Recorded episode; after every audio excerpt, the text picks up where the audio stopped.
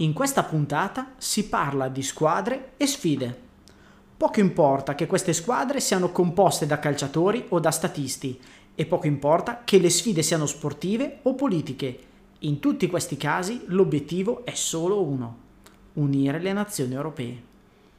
Per scoprire come i protagonisti di queste storie siano riusciti a raggiungerlo, dovrete rimanere con noi.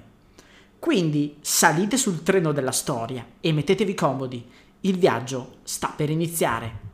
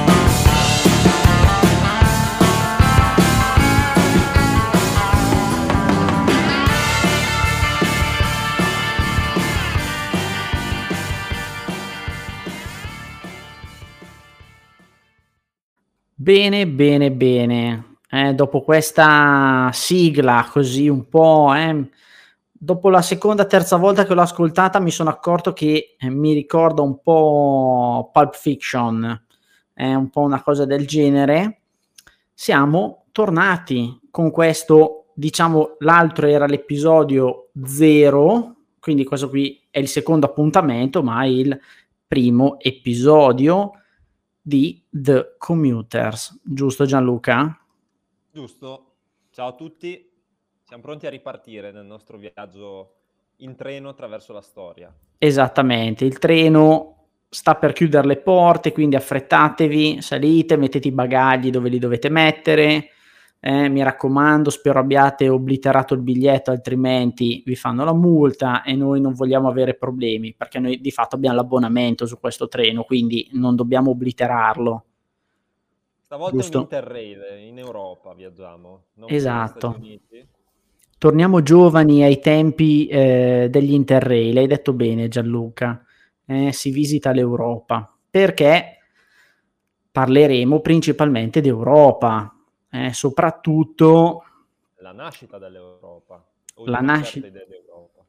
e sarà un godimento soprattutto per gli amici e le amiche che ci ascoltano amanti del calcio, perché se nella puntata scorsa diciamo che lo sport dal quale avevamo preso spunto era stato la pallacanestro, parlo un po' così da ventennio, la pallacanestro, non il basket, questa volta parliamo di calcio. Però mi viene in mente che questo episodio magari lo ascolta qualcuno che non eh, ci conosce ancora.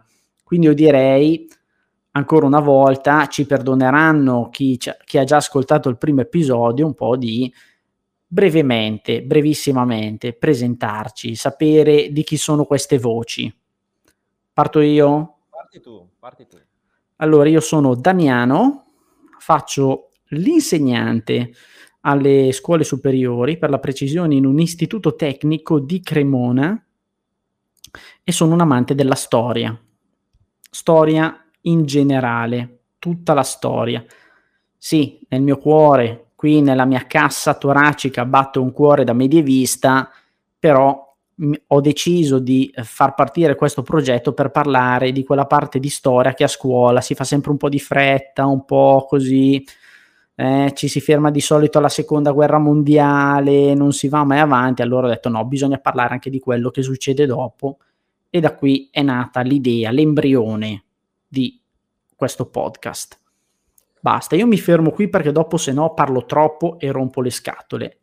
A te il palco. Allora Gianluca, eh, giornalista, mi occupo in generale di comunicazione eh, nello sport un po' a 360 gradi e in più collaboro sul, sulla provincia di Cremona con eh, la federazione eh, Italiano Gioco Calcio, Lega Nazionale Dilettanti nel ruolo di segretario. Eh, io sono appassionato di storia dello sport, soprattutto mh, da anni mh, svolgo eh, ricerche, anche, ho scritto diversi testi di divulgazione, soprattutto sulla storia del calcio, in generale appassionato di storia contemporanea e ho accettato con grande entusiasmo di far parte del progetto di Damiano, appunto dei, dei commuters. E, e, stavolta partiamo, partiamo un po' più da lontano, dal, dal 1957. Esattamente, prima di partire voglio fare un ringraziamento. Voglio ringraziare gli eh, ascoltatori che eh, soprattutto, beh, ovviamente eh, ringraziamo tutti gli ascoltatori, in particolar modo quelli che si sono palesati e eh, non so se qualcuno ti ha contattato, ma me, qualcuno mi ha contattato e mi ha fatto avere un riscontro e oltre, vabbè, i complimenti fanno sempre piacere però mi interessavano soprattutto eh, le critiche, soprattutto per sapere se c'era qualcosa che eh, può essere migliorato. Vabbè, a parte un po' i problemi a livello tecnico, ma noi siamo proprio questa qui è la nostra prima esperienza con il mezzo podcast. Quindi piano piano i problemi tecnici li risolveremo, portate pazienza. Eh, ringraziamo soprattutto quelli che magari ci hanno fatto qualche appunto a livello di contenuto, a livello di eh, organizzazione, tempistiche. Nello specifico, e poi ti lascio la parola Gianluca, eh, il mio amico Stefano che ha usato nello specifico questa, questa espressione perché mi ha detto che sono un cavallo imbizzarrito, nel senso che metto troppa carne al fuoco e eh, quando si tratta di storia io vado in questa pianura no, come un cavallo del Far West. Eh, lo so, eh, devo cercare di mettermi le briglie e in questo episodio cercherò di imbrigliarmi ancora di più. Il problema è che mm, mi fa, diciamo, galoppare in questa prateria l'entusiasmo per questo progetto, cioè quando si parla di storia e soprattutto di divulgare in un certo modo nel nostro piccolo la storia, eh, niente, io devo cercare di contenermi perché mi gaso, mi gaso tantissimo. Tu Luca hai avuto qualche riscontro? Sì, cercheremo di essere meno cavalli pazzi e più cavalli diligenti, che galoppano ma entro certi confini, entro certi recinti. Perché anch'io ho avuto feedback simili, quindi vuol dire che sono feedback... Ehm, indirizzati nel modo giusto, corretto. Quindi ne terremo conto e, e condivido e ribadisco i ringraziamenti Damiano comunque per chi ci ha ascoltato e comunque ha apprezzato. Bene, a te la parola. Allora, tu sei il maestro. Beh, non esageriamo. Ehm, partiamo dal 1957, stavolta, perché il 1957? Perché eh, è un po' l'anno che scegliamo come simbolo per quanto riguarda l'inizio di una certa idea di Europa.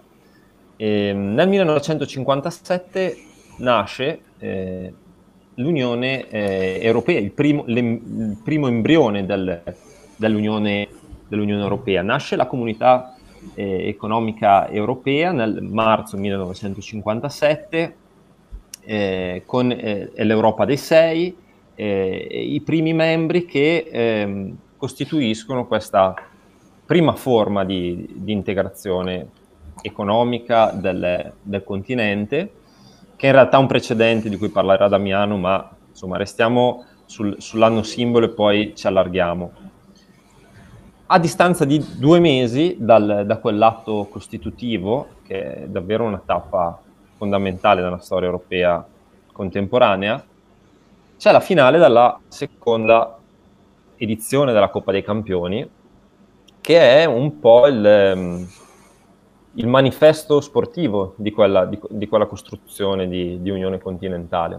Una finale che il Real Madrid vince eh, giocando appunto nello stadio di casa del Santiago Bernabeu contro la Fiorentina, prima squadra italiana a, a raggiungere il, l'appuntamento finale della competizione.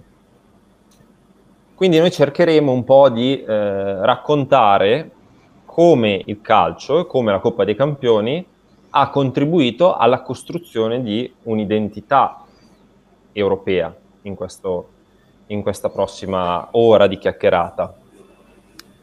Mi ha, mi ha molto colpito eh, un, un, saggio di un, di un, sociologo tedesco che si chiama Detlev Clausen, che lessi tempo fa. Lui scrisse che l'Europa eh, è un sogno nato di mercoledì. Eh, quindi mercoledì, il mercoledì sera in particolare, è eh, la serata delle partite di Coppa dei Campioni. E lui scrisse che l'Europa è il prodotto delle partite di calcio notturna degli anni 50-60, quindi riconosce eh, questo ruolo al calcio nell'aver contribuito alla creazione di un'Europa unita come idea culturale, non solo come unione di eh, interessi o come cooperazione politica economica. E ehm, oh, ci sono tante, tanti aspetti che andremo ad approfondire, ma partirei proprio da qui, dal, dall'idea del, eh, del, del, della cultura, cioè dopo la seconda guerra mondiale eh, gli europei capiscono che non è più il caso di continuare a farsi, a farsi la guerra, alcuni statisti illuminati eh, mettono da parte i velenosi nazionalismi del passato e iniziano a lavorare per obiettivi comuni. Ed è quello che succede anche in ambito di politica sportiva, di politica calcistica. Tre eh, dirigenti in particolare del, dell'Europa dei sei, il belga eh, José Crehé, il francese Henri Delaunay e l'italiano Ottorino Barassi, nel 1954 realizzano eh, la UEFA, cioè realizzano le, l'atto costitutivo delle, del governo del calcio europeo. Prima esistevano solo, prima esistevano solo le federazioni, nel 1954, sull'onda anche del, eh, dell'estensione delle, delle comunicazioni, del, del, del, del, successo dell'aviazione, i dirigenti delle federazioni nazionali europee intensificano i loro incontri e arrivano a fare quello che eh, i sudamericani avevano già, avevano già fatto nel, addirittura prima della seconda guerra mondiale, ovvero unirsi in un'unica confederazione, quindi eh, aggregarsi in un unico organismo di controllo del calcio continentale. E questo apre degli orizzonti completamente diversi ed è l'antefatto alla nascita della Coppa dei Campioni. Magari adesso sull'aspetto eh, più politico-economico che rappresenta lo sfondo, Damiano, ci aiuti un po' anche tu. Poi certo. Dalla UEFA spieghiamo come le, la creazione della UEFA ha portato alla, eh, all'epifania della Coppa dei Campioni, e, e in particolare poi alla finale del 57 eh, di cui, eh, sulla quale poi concluderemo eh, certo. di questo, di questo, viaggio perché è un po' un cerchio che, che si chiude. Allora, qual è il contesto storico-politico? Allora, mh, in realtà mh, il contesto storico-politico lo mh, mi aggancio a quello che eh, hai già detto tu prima, l'hai già nominata, no? ovvero la CECA, questa sigla che eh, i più giovani che ci ascoltano non conosceranno quasi sicuramente, che sta per Comunità eh, Europea del Carbone e dell'Acciaio. Ed è veramente il primissimo passo nella costruzione di quella che poi negli anni 90 diventerà l'Unione Europea d'accordo? E ehm, la nascita della UEFA è nel 1954, l'antefatto politico a Basilea, a Basilea l'antefatto politico è, possiamo individuarlo appunto nella nascita della CECA. Allora, la eh, CECA mh, aveva, questa comunità europea del carbone e dell'acciaio, aveva come obiettivo quello di mettere in comune la produzione di queste due importantissime materie prime. D'accordo, a noi magari ci sembra un po' strano il carbone, l'acciaio, ci sembrano eh, materie del, um, dell'Ottocento ok, cioè legate a un'economia ottocentesca o del primo Novecento, però nell'Europa degli anni 50 l'acciaio è ancora importantissimo, cioè è inutile che ci giriamo intorno, l'acciaio è ancora molto importante anche nella nostra economia nel 2021, eh, però all'epoca erano veramente due materie, eh, due diciamo materie prime molto molto importanti. Quindi mettere in comune la produzione di queste due materie e anche cercare di creare una sorta di mercato comune per queste due materie, eh, questi due materiali, in modo da farle circolare meglio, ma poi ci arriviamo. Eh, la CECA nasce, eh, diciamo, l'atto fondativo è l'atto di fondazione, il Trattato di Parigi del 18 aprile 1951. Attenzione però perché entrerà in vigore a partire dal 23 luglio del 1952. La CECA è nata sulla proposta di due politici francesi che erano eh, dei pezzi da 90 nella politica europea del dopoguerra, del secondo dopoguerra. Questi due signori si chiamavano Jean Monnet e eh, Robert o Robert, non sono un grandissimo esperto di francese, Schumann. Eh, nasce da loro e... dei francesi di mezzo, eh? Sì, sì, sì. Anche, vedrete anche nei prossimi passaggi i francesi sì, nella sì, sì. europea. Ruolo importantissimo, importantissimo. Diciamo che inizialmente i primi interlocutori per questa idea sono i tedeschi e la Germania, nello specifico la Germania occidentale, che all'epoca era eh, governata, no? aveva come eh, capo eh, Konrad Adenauer.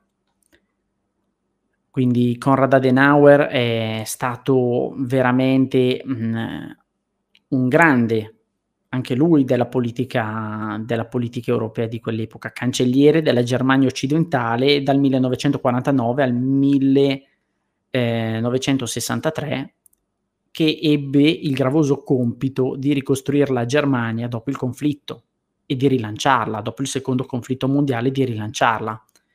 Quindi nomino già eh, alt- un altro personaggio, oltre a questi tre, che è Alcide De Gasperi, che è stato per anni il eh, presidente del Consiglio dei Ministri, no? il nostro presidente del Consiglio, appunto, italiano leader della democrazia cristiana. Ma ritorniamo un attimo eh, alla cieca. Eh, questa eh, proposta eh, aveva un'importanza, cioè era una proposta che aveva una certa importanza strategica, sia economica che militare, perché importanti strategicamente sotto questi punti di vista erano il carbone e l'acciaio per due principali motivi per tanti altri motivi, ma due erano quelli principali. Evitare eventuali riarmi segreti, so che anche a noi qui sembra un po' strana la cosa, ma ricordiamoci che uno dei vari mille motivi che portarono allo scoppio della seconda guerra mondiale fu proprio il riarmo, tra virgolette, segreto della Germania, d'accordo? Che non aveva rispettato alcuni limiti che erano stati imposti alla fine della, se- della prima guerra mondiale. E poi per evitare eventuali conflitti per i territori, per cercare appunto di accaparrarsi territori che erano ricchi di questi prodotti, nei quali si eh, producevano questi prodotti.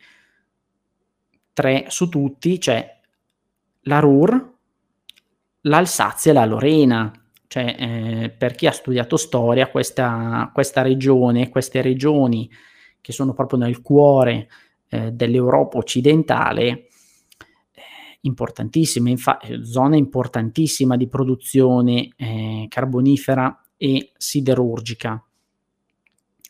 Non, non, è un caso che eh, sono state coinvolte, erano coinvolte eh, le nazioni coinvolte erano la Francia, la Germania occidentale, come abbiamo già detto, il Belgio, il Lussemburgo e i Paesi Bassi insieme all'Italia. Cioè l'Italia in realtà da un certo punto di vista era anche un po' quella che stonava perché non era direttamente coinvolta no, da queste logiche territoriali. Ok, mentre invece tutte le altre nazioni che abbiamo nominato, gli altri stati nominati, lo, erano molto coinvolti territorialmente, eh, oltre a essere confinanti uno con l'altro. Però l'Italia... Qual è la differenza sì. tra quell'Europa e il concetto di Europa invece della UEFA subito dal 1954? Che quella era un'unione eh, di pochi, ristretta, eh, legata da interessi eh, economici, industriali, la UEFA invece da subito si estende su uno spazio davvero continentale, cioè è da subito un'Europa di molti e eh, va subito ad aggregare una quantità vasta di federazioni che davvero va dalla Spagna franchista alle steppe asiatiche del, dell'Unione Sovietica, le democrazie dell'Est, fino al, al, all'estremo ovest, eh, all'Atlantico. Cioè, quindi l'Europa, eh, l'Europa dell'UEFA è da subito più estesa rispetto all'Europa della, della CECA. O che erano, esatto, erano in sei. Certo. E se la spinta alla creazione della UEFA nasce da tre dirigenti dell'Europa dei sei. Uh, un belga, un francese, Delaunay e, e l'italiano Barassi che per i nostri ascoltatori eh, cremonesi, concittadini, è cresciuto a Cremona, nato a Napoli ma figlio di eh, un, um, un, un, componente dell'esercito, si trasferì da piccolo eh, a Cremona e iniziò la sua carriera eh, da arbitro e poi entrando nell'associazione arbitri proprio da, da Cremona, prima di diventare eh, presidente FIGC, vicepresidente FIFA e tra i membri fondatori addirittura della UEFA. Parentesi. Esatto, aggiungo proprio l'ultimo. Esatto, stavo finisco proprio il discorso sulla cieca, ma l'avevo praticamente eh, già esaurito, eh, che di fatto la cieca instaura un mercato comune del carbone e dell'acciaio, toglie barriere doganali e, definiamoli così, impicci burocratici che eh, rendevano difficoltoso la, eh, difficoltosa la circolazione e il commercio di eh, queste materie, perché c'erano comunque dei limiti imposti, eccetera, eccetera, ma il, il fatto che rende veramente la, l'istituzione della CECA come atto fondativo di quella che sarà poi l'Unione Europea è che gli Stati membri rinunciano a parte della loro sovranità per quanto riguarda il settore della produzione e la distribuzione di queste materie prime, cioè vabbè l'acciaio non è una materia prima, di queste materie,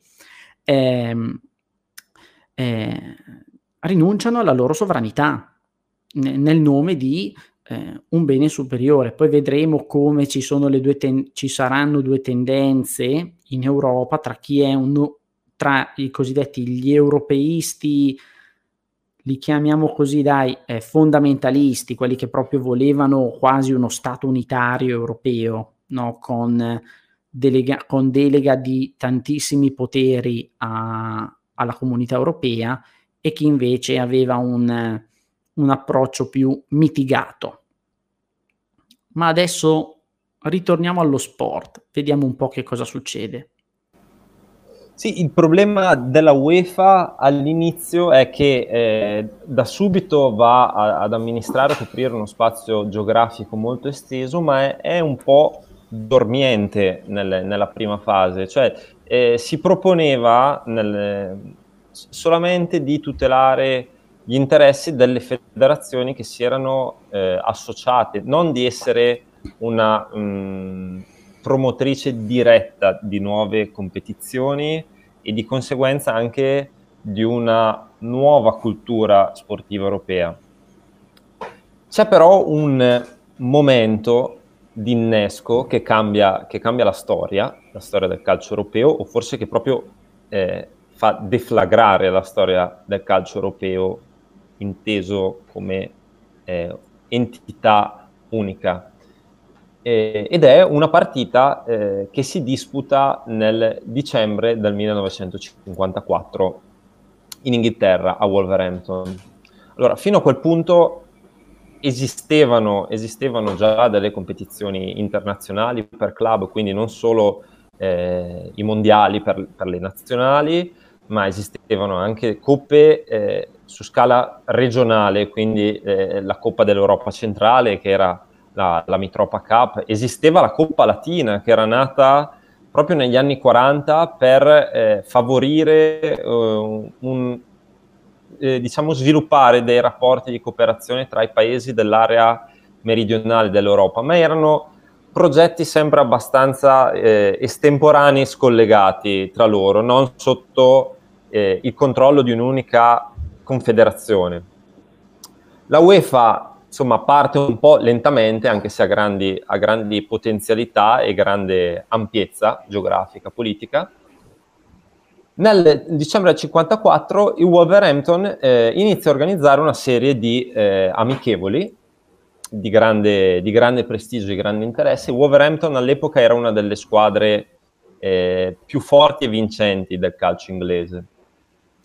Queste amichevoli eh, hanno una peculiarità, si disputano durante la settimana in orario serale, cioè, quindi il calcio è sempre stato almeno fino eh, a, questo, a, questo, punto della storia del Novecento, eh, la liturgia del weekend nell'orario pomeridiano dopo il pranzo, perché così nasce il calcio professionistico, il rito, soprattutto in Gran Bretagna, il rito delle, eh, del primo pomeriggio del sabato dopo la fine della settimana lavorativa.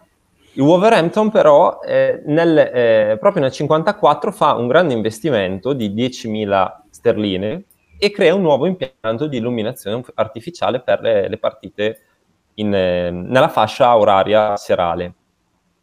E questo a- avrà un impatto sulla storia del calcio che eh, è impossibile da, da percepire nel, in quel momento.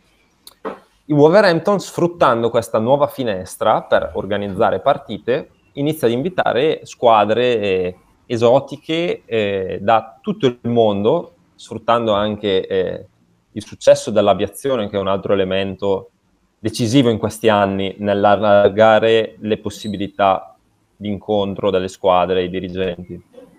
Inizia a invitare squadre eh, sudamericane, squadre continentali e il 13 dicembre 1954 i, eh, gli ospiti sono gli ungheresi del, dell'Ombed che pochi mesi prima con la nazionale dell'Ungheria, una squadra leggendaria, eh, con i vari Puskas, eh, eh, i Deguti, aveva perso eh, in finale il mondiale contro la Germania Ovest. Questa è un'altra storia, però. La partita eh, ha grande rilevanza. È una partita non ufficiale, però si scontrano due squadre di, di, di altissimo profilo arrivano a Wolverhampton, che non è esattamente, eh, diciamo, Formentera, non è esattamente una località eh, che, che, invita al turismo. Non è Ibiza. Quella particolare eh, parte eh, dell'Inghilterra eh, fu ribattezzata addirittura eh, la Black County, la, la contea nera perché il fumo delle ciminiere rendeva impossibile vedere il sole anche eh, in pieno giorno. Quindi possiamo immaginare un po' eh, la bellezza di, di, quelle, di, di Wolverhampton e di, quella, e di quell'angolo del, della Gran Bretagna. In ogni caso arrivano eh, decine di inviati per assistere a questa partita da, da, da tutta Europa, anche perché eh, disputandosi durante in, un turno, diciamo, infrasettimanale serale, molti giornalisti sportivi sono liberi dagli impegni delle, dei, dei, campionati, di coprire le gare dei campionati nei, nei weekend. E, è una partita epica eh, perché il Wolverhampton vince eh, abbastanza a sorpresa contro i maestri magiari, come venivano eh, chiamati gli ungheresi per la loro padronanza del dominio del gioco, eh, loro, il loro talento. Si narra che eh, il campo venne bagnato per eh, alcune fonti giornalistiche dell'epoca riportano questa, questa, notizia, il campo venne bagnato per renderlo più pesante e quindi favorire la maggiore fisicità degli inglesi che infatti nel finale eh, vincono la partita e questo successo viene molto amplificato dalla stampa, dalla stampa inglese che in un momento di perdita della centralità anche a livello politico internazionale, l'impero britannico si stava ritirando sempre più, pochi anni prima mh, l'Inghilterra aveva perso la perla delle colonie che era l'India, quindi c'era la sensazione di un, di un declino, anche nel calcio, pochi, nel novembre del 1953 l'Inghilterra aveva perso la sua prima partita proprio a Wembley contro eh, la sua prima partita in casa contro una squadra non britannica a Wembley contro la stessa Ungheria. Quindi questa vittoria, anche se è una vittoria in amichevole, va eh, a rivestire un significato molto forte. Tra l'altro la, le, il secondo tempo della partita viene eh, mostrato in diretta in televisione sulla, sulla BBC. E, insomma, in questo clima di esaltazione, anche se si tratta solo di un amichevole, il Daily Mail il giorno successivo dichiara proclama in modo del tutto arbitrario il Wolverhampton come la miglior squadra del mondo, cioè il Wolverhampton ha vinto quell'amichevole, è una delle migliori squadre inglesi, quindi di conseguenza la, una squadra inglese di club è la miglior formazione del pianeta. La sfortuna, eh, fortuna per noi appassionati di calcio, sfortuna per eh, gli inglesi e per il loro ego, per il loro orgoglio nazionalistico, è che quella sera tra i tanti giornalisti era presente anche un francese abbastanza inacidito che si chiamava Gabriel No.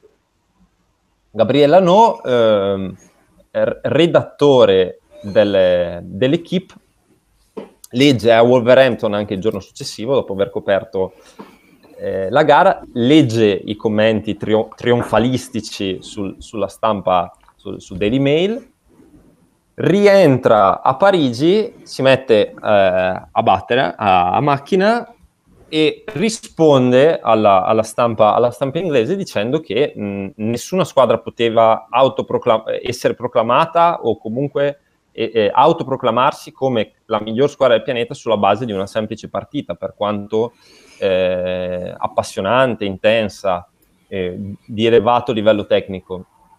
E a non, non solo critica eh, gli inglesi e probabilmente non aspettava, non aspettava altro, ma rilancia eh, scrivendo c'è bisogno di una nuova competizione che eh, riesca a mettere contro le migliori squadre di tutta Europa e, e, di conseguenza riesca a fissare delle gerarchie calcistiche tra le migliori squadre di club del continente, non sulla base di una sparata giornalistica, ma sulla base di un, eh, risultati di una che sono frutto di un torneo che si disputa a cadenza regolare. Passano pochi giorni e eh, viene delineato proprio sul, eh, sull'equipe il, il progetto di questa nuova competizione europea per club. E co- come diceva un comico qualche anno fa, gli inglesi muti in questo caso. e, e, che l'equipe però davvero entra, entra nel, cavalca questa, questa battaglia giornalistica che ha anche comunque un retrogusto un po' di nazionalismo, molto più patriottici gli inglesi, molto più eh, aperti al, al, al, al, continente francesi e Hanno eh, ipotizza un torneo al quale prendono parte i campioni nazionali dei, de, di tutti i campionati affiliati eh, alla Confederazione Europea. E l'obiettivo è sportivo, ma c'è anche un, un obiettivo, diciamo, di, in, mediatico, giornalistico. Eh, da buon eh, redattore di una testata sportiva dice noi abbiamo un calo di vendite a, a metà settimana perché eh, sono i giorni morti tra un turno e l'altro dei campionati principali eventi sportivi. Quindi piazzare delle partite così coinvolgenti eh, che contrappongano squadre di culture diverse, eh, lingue diverse, potrebbe rilanciare anche le tirature del, dei quotidiani sportivi di tutta Europa nella fascia morta di metà settimana. Quindi eh, parte questa idea e la UEFA eh, all'inizio però cerca, eh, ignora questa, questa proposta eh, perché, ripeto, è un gigante dormiente nei primi mesi della sua storia, finché la FIFA, che è, è governo mondiale eh, del calcio eh, interviene e sprona la UEFA a mh, farsi carico de- degli oneri organizzativi e amministrativi del torneo, perché c'è il rischio che un progetto così attrattivo, con tali potenzialità, possa sfuggire a, e magari essere acquisito da privati. E adesso si è parlato tanto della Superlega, era una situazione di instabilità molto simile. Eh. Eh, corsi e ricorsi della storia, direbbe qualcuno, no? Della storia, cioè, la FIFA temeva che un'idea così bella, un'idea così eh, potenzialmente di successo potesse essere presa da privati. E quindi alla fine, dopo una lunga, una lunga gestazione, la UEFA riesce, eh, decide di eh, farsi carico del, del, torneo. Nel frattempo l'equipe però si era mossa eh, autonomamente, cioè aveva con l'aiuto del caporedattore de, de, della rivista, della testata Ferran, Ven- vengono invitati in un albergo a Parigi nell'aprile del 55 i delegati di 16 club europei. I campionati dovevano ancora finire, quindi non si invitano i campioni nazionali che no- non esistono ancora perché i tornei sono ancora in corso, ma vengono invitati i club sulla base di eh, prestigio, risultati delle stagioni precedenti. Per l'Italia c'era il Milan, poi ovviamente c'era il Real Madrid si ritrovano in questo albergo, quindi eh, in questo albergo nel, nel, centro di Parigi, proprio vicino alla redazione, vengono poste le basi, quindi sono due giorni di meeting,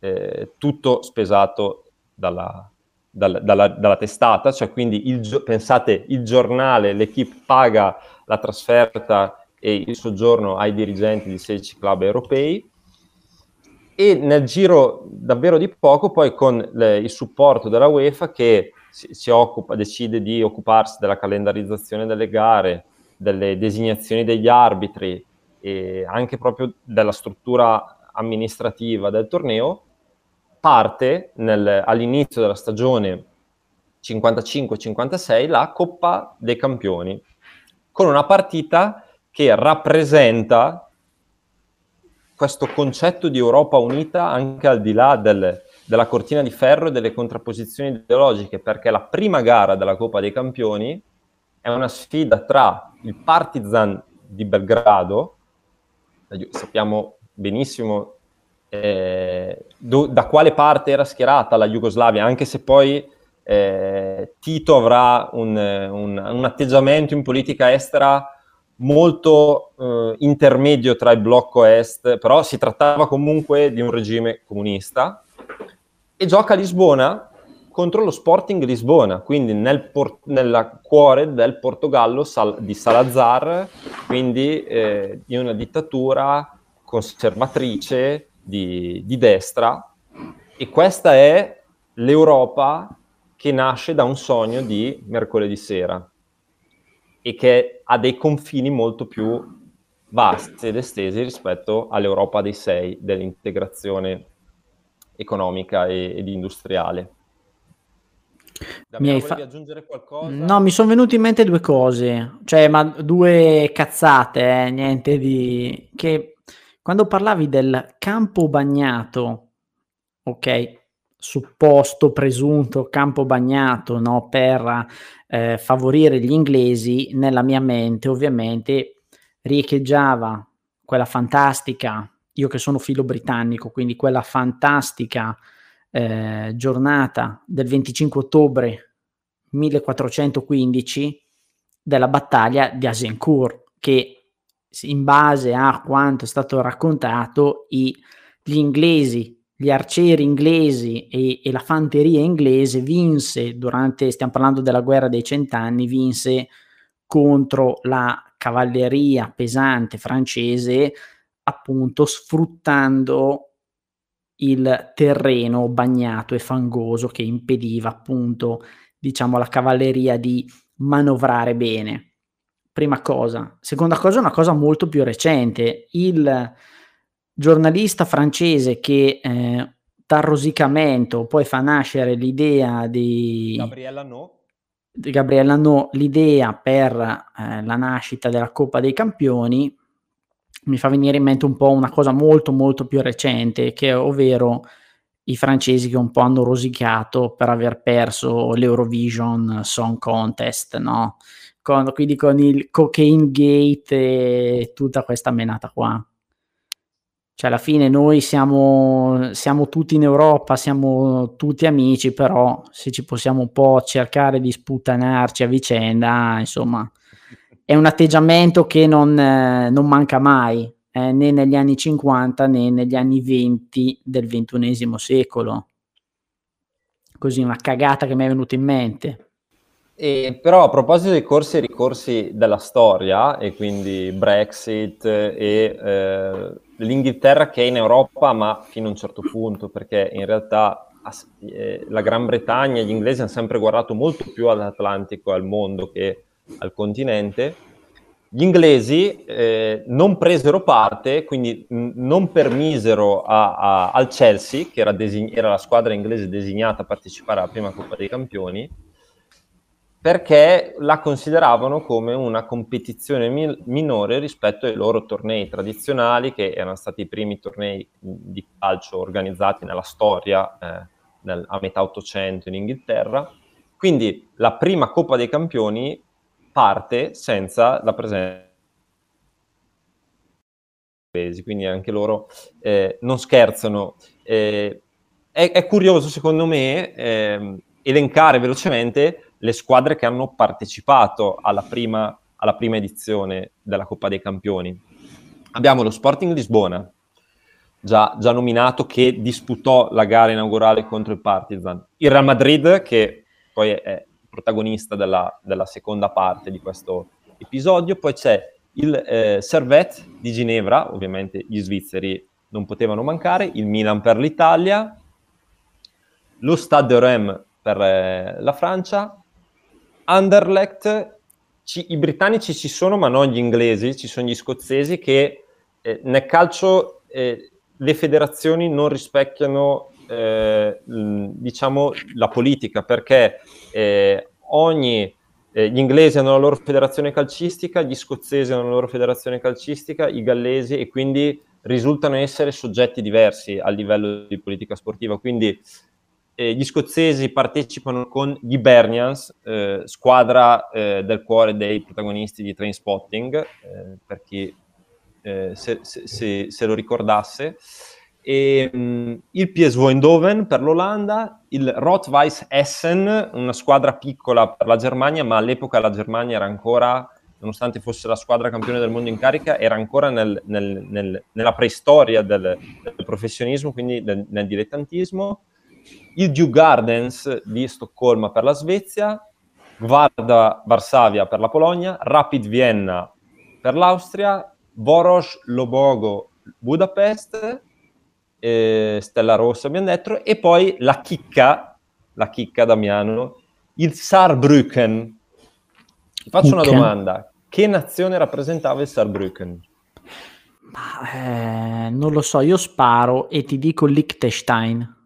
No, il Saarbrücken rappresentava la regione del Saarland, questa regione carbonifera lungo contesa tra Francia e Germania, che proprio in quel triennio 54-57 aveva mh, guadagnato una sorta di indipendenza, quindi era rappresentata come federazione nella neonata UEFA e che eh, giusto l'anno dopo sarebbe tornata di nuovo sotto il governo federale tedesco.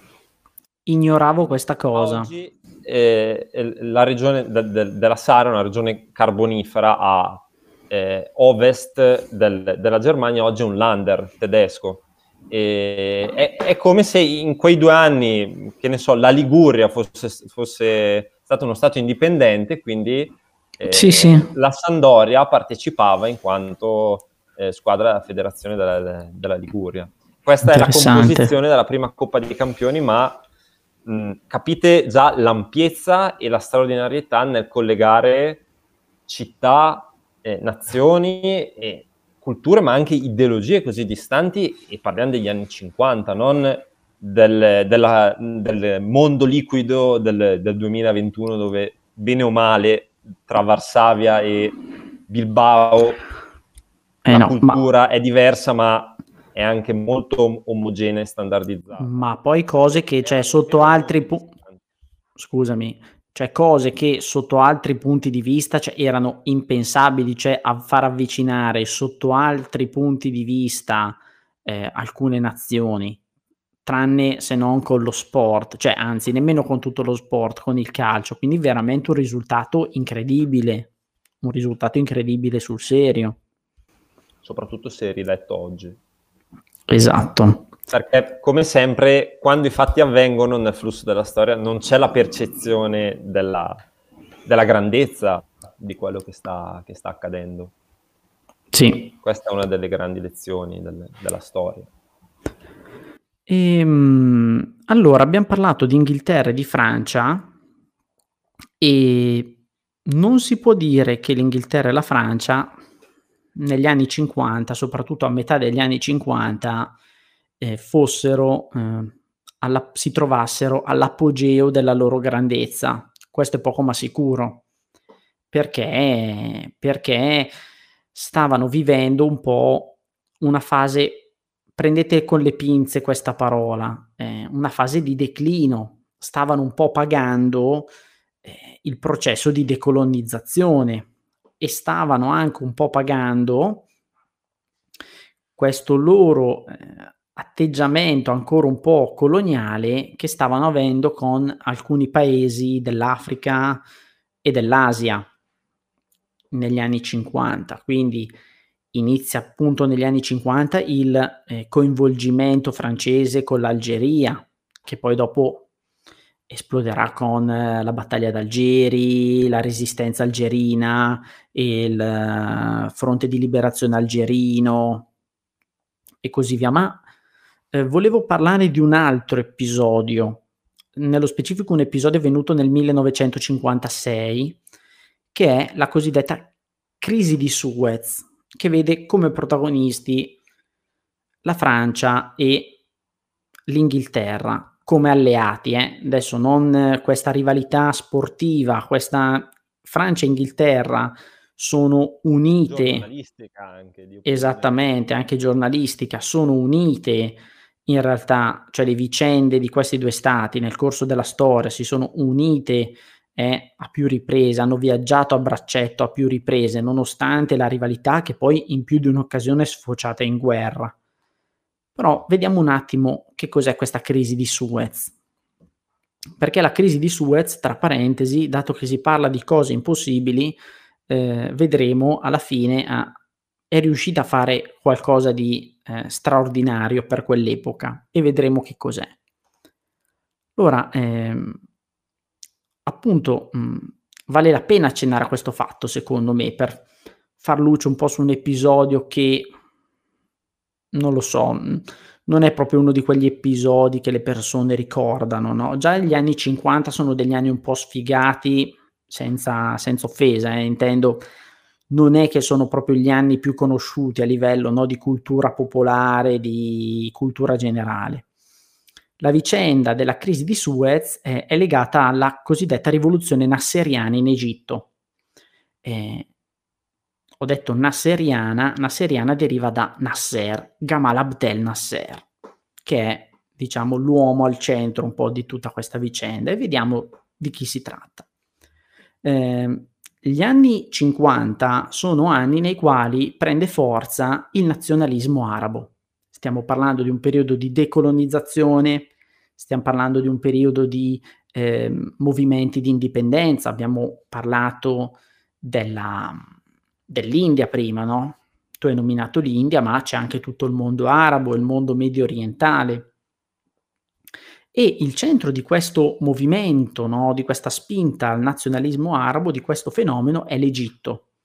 che di fatto per quanto riguarda il Nord Africa era uno degli stati più ricchi, no?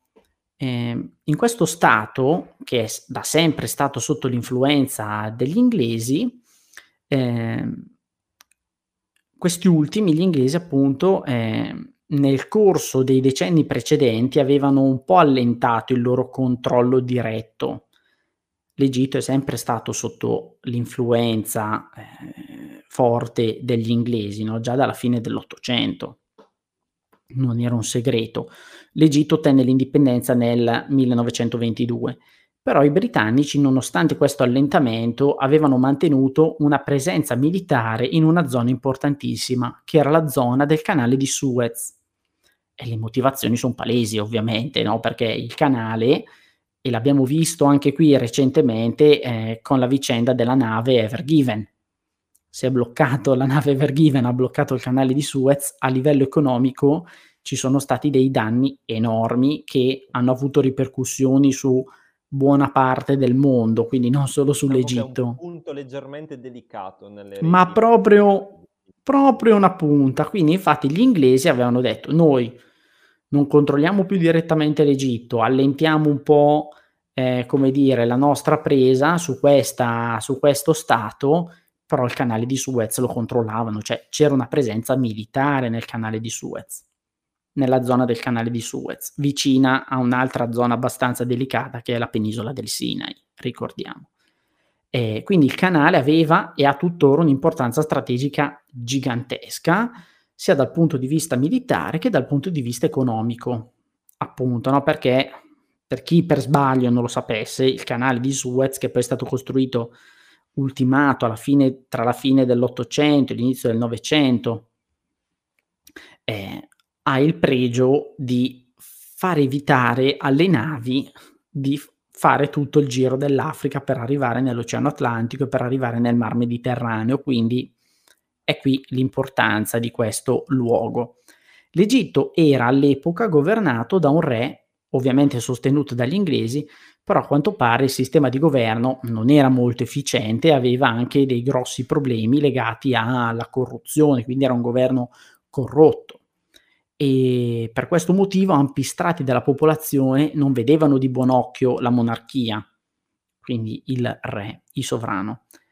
E che cosa succede? Succede che nel 1952 due ufficiali dell'esercito egiziano, precisamente a luglio, eh, questi due ufficiali, Gamal Abdel Nasser e Mohamed Neguib, fanno un colpo di Stato e rovesciano la monarchia questa coppia dopo un po' scoppierà eh, e di fatto al potere rimarrà solamente Nasser. E quello di Nasser o Nasser, io dico Nasser, poi qualcuno mi correggerà, eh, è un regime di stampo socialista, eh, non è proprio un regime socialista, però attuerà una sorta di eh, un insieme di riforme molto di stampo socialista, no? Eh, che avevano l'intento di spingere verso la modernizzazione del paese e anche eh, verso l'affrancamento da ingerenze straniere. No, stia- abbiamo appunto parlato di nazionalismo arabo. E uno degli intenti di Nasser a livello internazionale era quello di diventare la guida del mondo arabo e nello specifico anche eh, di, met- di porsi alla testa della lotta contro Israele e anche qui cioè, potremmo aprire 20.000 parentesi sul presente. E dico solo questo, che eh, sui social riguardo a quello che sta succedendo ed è successo eh, in Palestina si sono divisi in una tifoseria proprio, proprio tipica da social network, però noi giova sempre ricordare che le vicende eh, vanno analizzate bene vanno studiate bene, cercando sia l'origine delle cose, ma soprattutto cercando di allargare il proprio orizzonte oltre la semplice striscia di Gaza. Quindi anche qua così è giusto per ricordare questo. E Nasser che cosa fa? Fa eh, sgomberare le truppe inglesi dal canale, eh, dal canale di Suez e nel frattempo si avvicina alla ricerca di eh, accordi e rifornimenti all'Unione Sovietica. ed è questo il suo, per questo momento, grave errore. D'accordo? Siamo in un clima di guerra fredda e ovviamente la risposta degli Stati Uniti non si fa attendere. E non si fa attendere per quale motivo? In che modo erano coinvolti gli Stati Uniti con l'Egitto? L'Egitto in quegli anni, eh, proprio già nel 52, stava lavorando alla costruzione della diga di Aswan. I lavori erano iniziati nel 52 e l'obiettivo era duplice. Eh, con la diga di Aswan cercare di eh, appunto eh, portare l'acqua in un eh, portare l'acqua in un territorio eh, molto molto molto arido e soprattutto era anche utilizzare l'acqua per elettrificare il paese, d'accordo, utilizzando l'energia idroelettrica. Ovviamente è un progetto di eh, grandissima importanza, il problema è che l'Egitto da solo di certo non poteva pagare di tasca propria tutta l'opera e per questo si è rivolto all'estero alla ricerca di finanziatori. D'accordo? E quindi che cosa succede?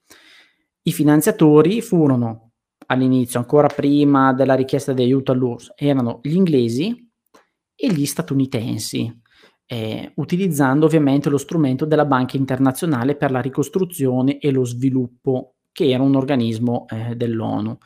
Eh, la risposta degli USA qual è stata? Fu quella di bloccare questo importantissimo finanziamento. La risposta di Nasser è, quella, è stata quella di nazionalizzare la compagnia del canale di Suez.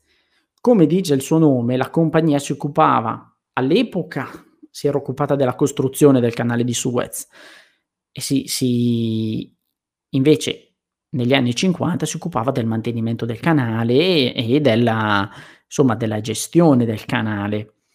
E in questa compagnia gli interessi francesi e inglesi erano molto, molto, molto forti, perché di fatto eh, era praticamente gestita da loro. E si arriva così allo scontro militare. Eh? Da questi gesti si arriva allo scontro militare, perché infatti Inghilterra, Francia e terzo, terzo elemento di questa alleanza, Israele, attaccano l'Egitto dando vita alla cosiddetta guerra del Sinai. Eh? Eh, stiamo parlando del periodo che va dal 29 ottobre al 7 novembre del 1956. Mm. Lo so che sembrerà strano ai nostri ascoltatori, ma far finirla questa guerra, eh, che ha questo retrogusto di colonialismo ottocentesco, furono i due grandi rivali, e questo è quello che dicevo prima, no? di qualcosa di straordinario. Cioè gli Stati Uniti e l'Unione Sovietica saranno loro eh, a far finire questa guerra, perché i primi, ovvero gli Stati Uniti, non appoggiarono l'impresa. Eh, L'Inghilterra e la Francia un po' eh, ci avevano provato dicendo, vabbè, se noi lo facciamo, magari gli Stati Uniti, dato che eh, Nasser è una strizza all'occhiolino al, all'Unione Sovietica, magari gli Stati Uniti ci appoggiano d'accordo? Invece non appoggiano l'impresa nonostante sono scesi in campo i tradizionali alleati degli Stati Uniti. Mentre invece l'Unione Sovietica si spinge oltre, eh, invia un, un ultimatum a Inghilterra, Francia e Israele, minacciando di scendere in campo al fianco dell'Egitto. Sarebbe stato un disastro, un disastro. Il risultato fu il ritiro dal Sinai degli israeliani e poi il ritiro definitivo dal canale di Suez di inglesi e francesi. E chi è che ne è uscito vincitore alla fine? Ancora Nasser, che ne uscì rafforzato come guida del mondo arabo, mentre le due potenze europee, come abbiamo detto all'inizio di questo discorso, eh, furono costrette per un po' di tempo, almeno sul piano internazionale militare, a leccarsi le ferite, pur avendo vinto sui campi di battaglia, perché sui campi di battaglia avevano vinto senza ombra di dubbio, però a livello politico fu una disfatta per entrambi, proprio un vero e proprio super mega passo falso.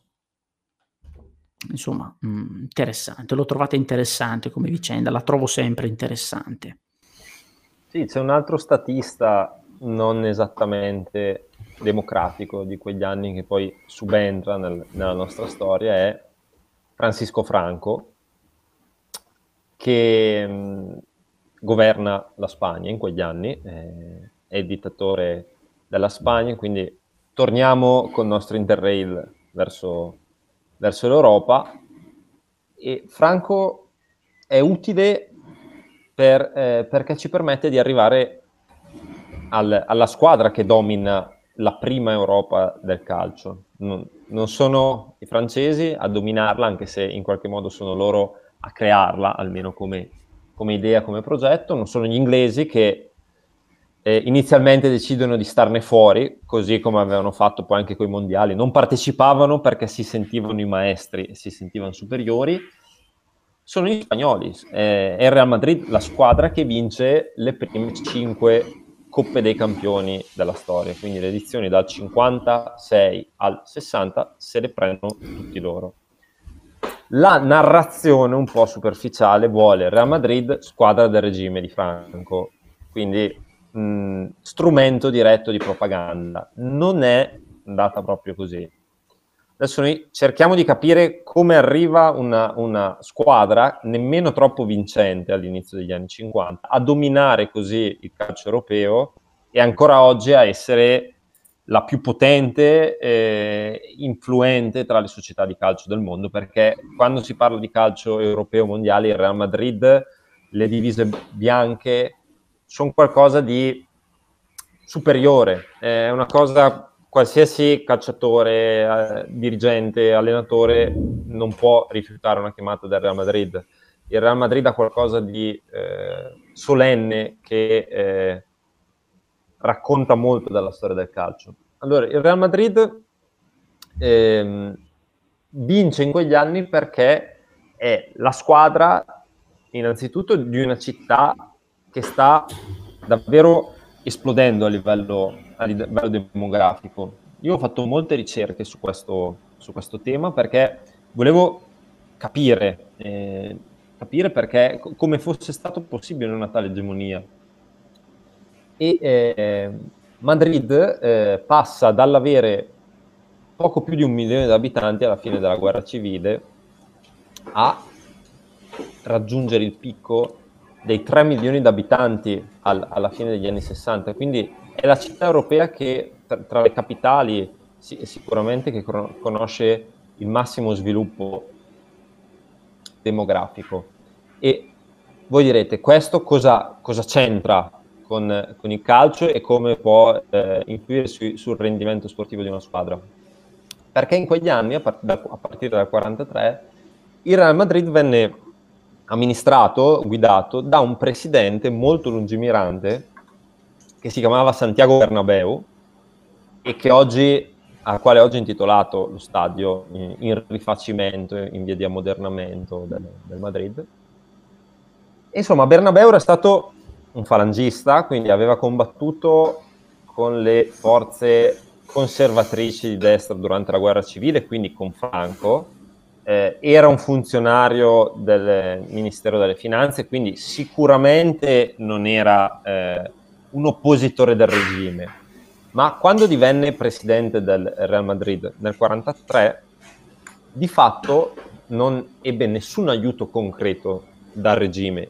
Il Real Madrid era mh, come equilibri, come eh, rapporti di forza calcistici, era subordinato ad altre squadre, cioè quindi dopo la guerra civile spagnola, quando riparte lo sport spagnolo, sono altre le squadre eh, che vincono i titoli e non tutte eh, squadre ben viste dal, dal regime, perché vince eh, il Valencia, vince eh, l'Athletic Bilbao, quindi an- anzi club spesso eh, collegati anche a sentimenti anticentralisti c'era sì una squadra molto vicina al regime ed era l'Atletico Aviación, che era nato dalla fusione tra l'Atletico Madrid, l'altra squadra della città, e eh, la squadra dell'aviazione militare, quindi una squadra molto vicina all'esercito, a quel tipo di ambienti. Santiago Bernabeu però eh, ha un'idea, vede che eh, lo stadio del, del, del, Real innanzitutto è piccolo, ha solo 13.000 posti, si chiama Stadio San Martín, ma in una città che continua ad allargarsi perché col, eh, negli anni del desarrollo, quindi quando riparte l'economia spagnola dopo la guerra, c'è sempre più gente, a Madrid arrivano immigrati eh, dalle, dall'Andalusia, dalle Asturie. Cresce l'interesse verso la squadra, ma l'impianto è piccolo, non riesce a contenere i tifosi. Eh, ci sono molti eh, spettatori che ogni, durante ogni gara del Real Madrid vanno abusivamente sopra la collinetta, collinetta dietro la porta per vedere la gara. quindi lui dice come possiamo monetizzare maggiormente l'interesse di tutta questa gente, di una città che si sta moltiplicando, decide di costruire un nuovo stadio. È un concetto ancora moder- che è moderno ancora oggi perché eh, dalle infrastrutture nascono i successi di molte squadre. Si parla del tema degli stadi che sono obsoleti in Italia, è ancora attualissimo. Eh, San- Santiago Bernabeu, eh, con un ambizioso progetto anche di finanziamento, inizia la costruzione di questo nuovo stadio che diventa il Nuevo Chamartín nel 1900, alla metà degli anni 40, quando buona parte d'Europa ancora si spara, cioè per capire quanto era avanti nella costruzione di una squadra vincente. E, ehm, lui non, nessun, non riceve soldi direttamente dal regime, da, da Franco, e, e mette ehm, lancia tre emissioni obbligazionarie attraverso le quali raccoglie 30 milioni eh, di pesetas. E, e poi eh, va dalle banche, chiede dei, dei prestiti, eh, riesce ad ottenere un'area eh, abbastanza ampia, mh, un, un, terreno eh, libero eh, che è vicino al, al Passeo della Castellana, che è una delle principali arterie di Madrid, e lì edifica questa nuova cattedrale laica, nuovo, questa astronave di, di, cemento che è lo stadio Nuevo San Martín, che viene inaugurato nel 1947 con un amichevole contro i portoghesi del Belenenses. Nel frattempo la città continua, continua a crescere. Ehm, il, la Spagna con Franco era un, sì un regime, ma molto vicino nel dopoguerra eh, alla Nato, molto vicino al Vaticano, quindi mh, ad un certo punto la Spagna, anche se è una dittatura mh, quasi fascista, si apre eh, alle multinazionali americane, col boom, il boom economico eh, non solo arriva in Spagna, ma in qualche modo il boom spagnolo anticipa quello dell'Europa, diciamo, libera, democratica. E, insomma, Madrid eh, continua a accogliere persone, inizialmente eh, vengono stipati nuovi immigrati nelle baraccopoli esterne, poi eh, c'è come sempre eh, un aumento del reddito, i nuovi madrileni tifano tutti Real Madrid. Nel giro di pochissimi anni il Real Madrid si trova in, ad avere la più grande base di tifosi e sostenitori d'Europa.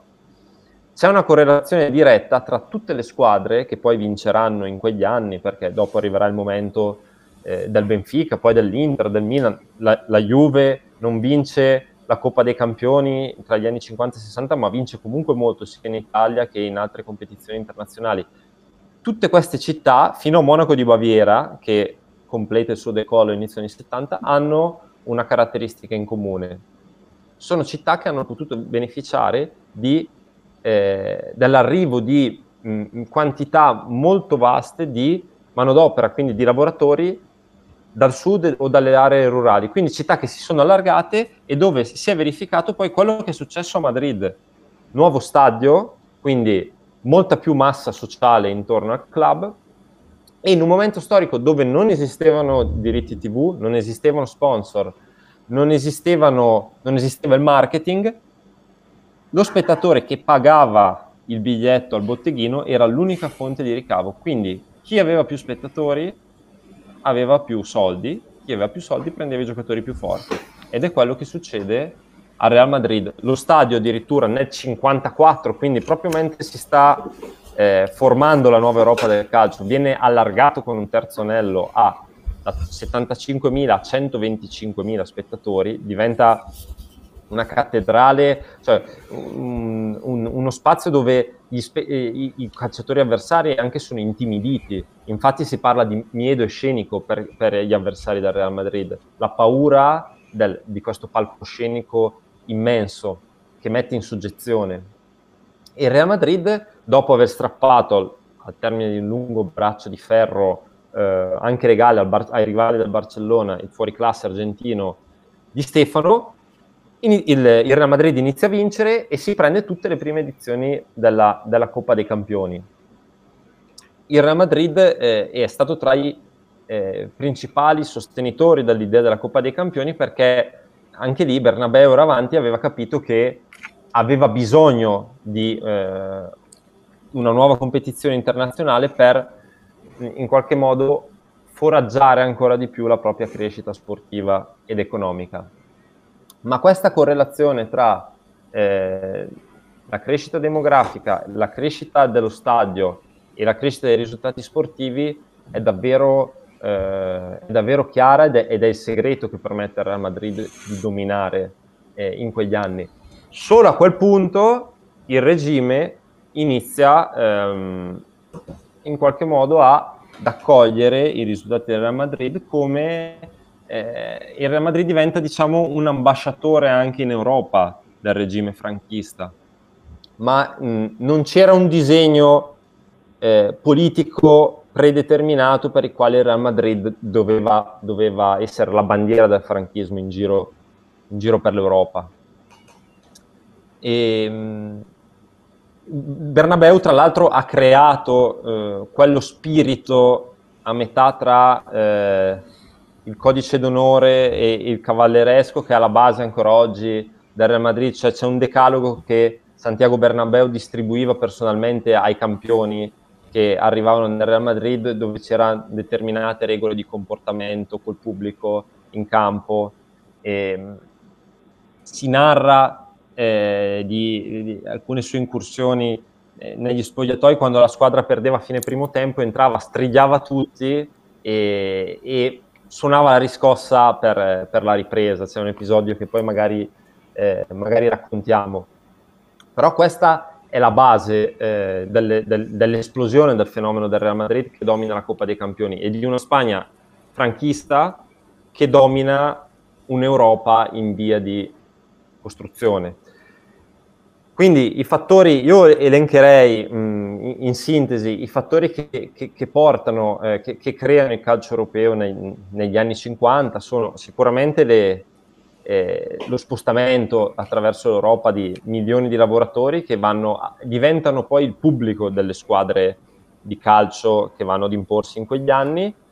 E, e prima abbiamo visto anche il ruolo sicuramente decisivo giocato dalla stampa, eh, all'epoca c'erano solo i giornali di carta e i giornali cartacei, quotidiani sportivi, soprattutto nel mondo mediterraneo, avevano un'influenza eh, grandissima al punto da eh, arrivare a, a, costringere la UEFA a creare un nuovo torneo continentale.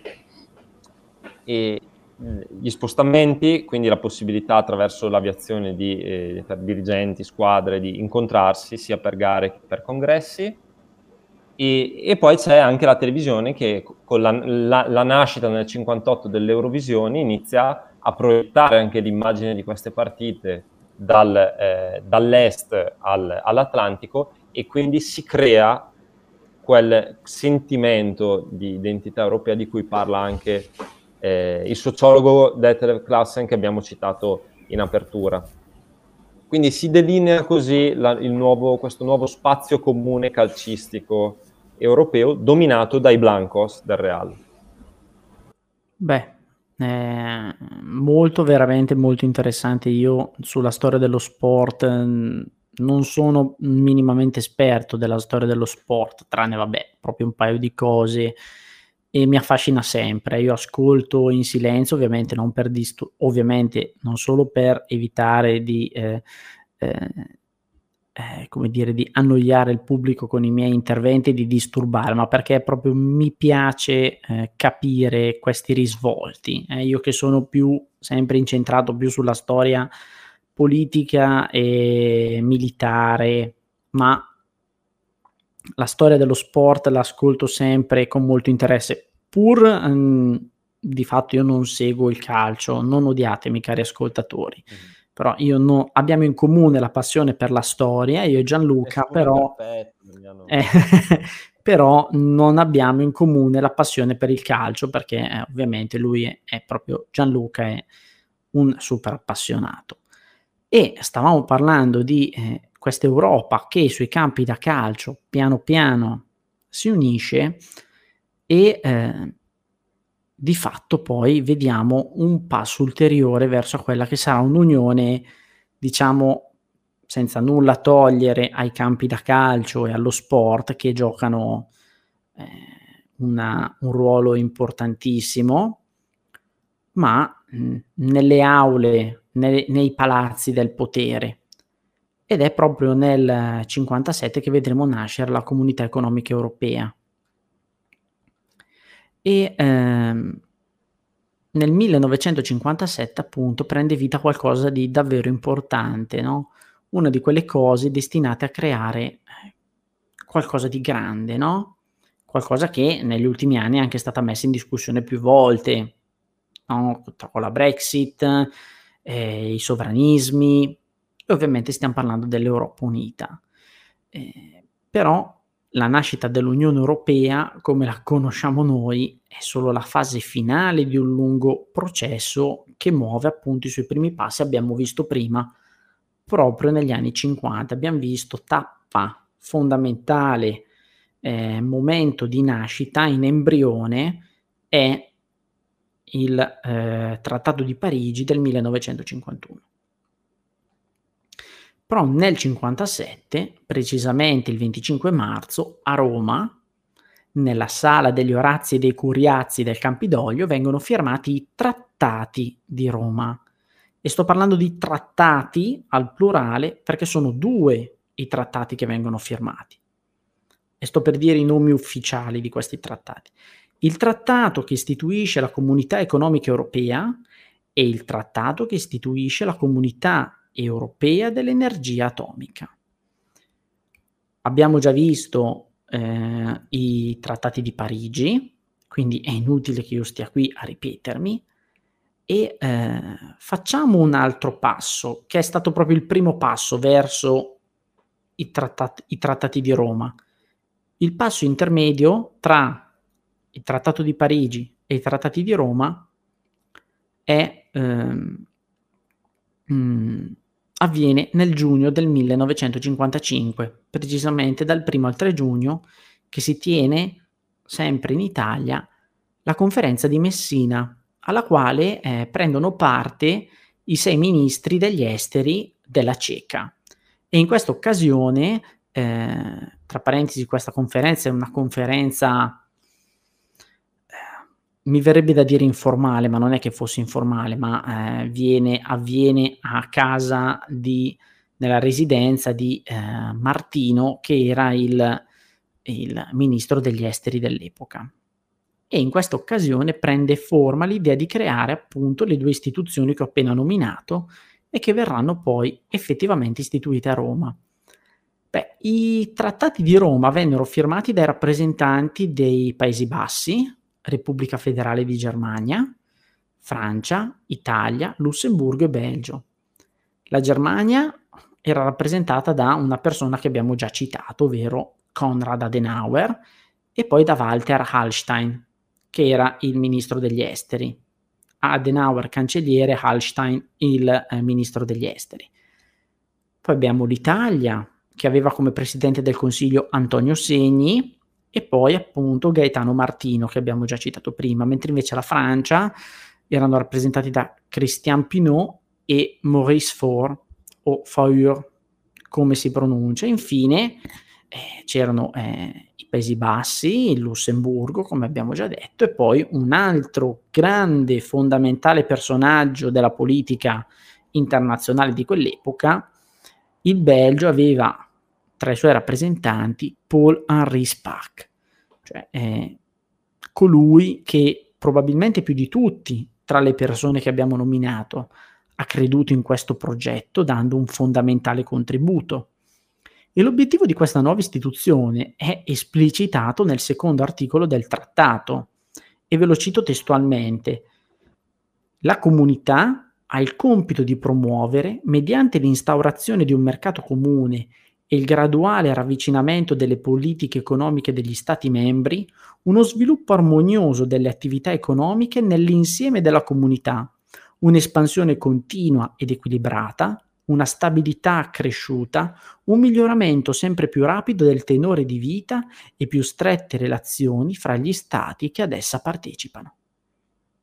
Beh, tutto questo si è cercato di metterlo in atto prevedendo misure come l'eliminazione di dazi doganali tra gli stati membri, quindi cose che erano già state fatte con la cieca, no? Eh, però estendendolo ad altre, eh, ad altre merci, ad altri prodotti, introduzione di politiche comuni in materia di, ag- di agricoltura e di trasporti, l'istituzione di una tariffa doganale esterna comune, che quindi per quando si trattava appunto di commerciare con paesi non aderenti alla comunità economica europea.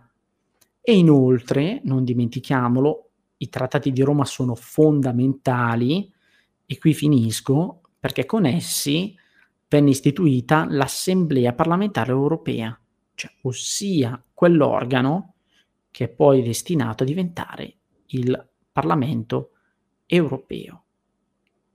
E eh, questi sono appunto i trattati di Roma, questo stabiliscono riassumendo, eh, cioè ci sono corsi universitari sulla politica europea, quindi ho proprio riassunto, se no diventa un trattato su, sulla storia dell'Europa unita che insomma non interessante, però dopo diventerebbe un po' troppo specialistico.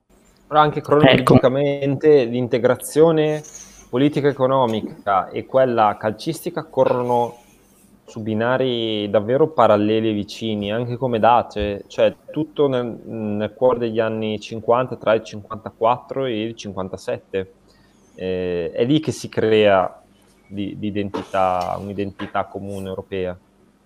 E credo che sia davvero la, la, reazione e la conseguenza a quello che era successo durante la seconda guerra mondiale, alla, alla catastrofe. Ci si rende conto che bisogna unirsi per... Scongiurare di nuovo qualcosa di simile. Sì, sì, decisamente.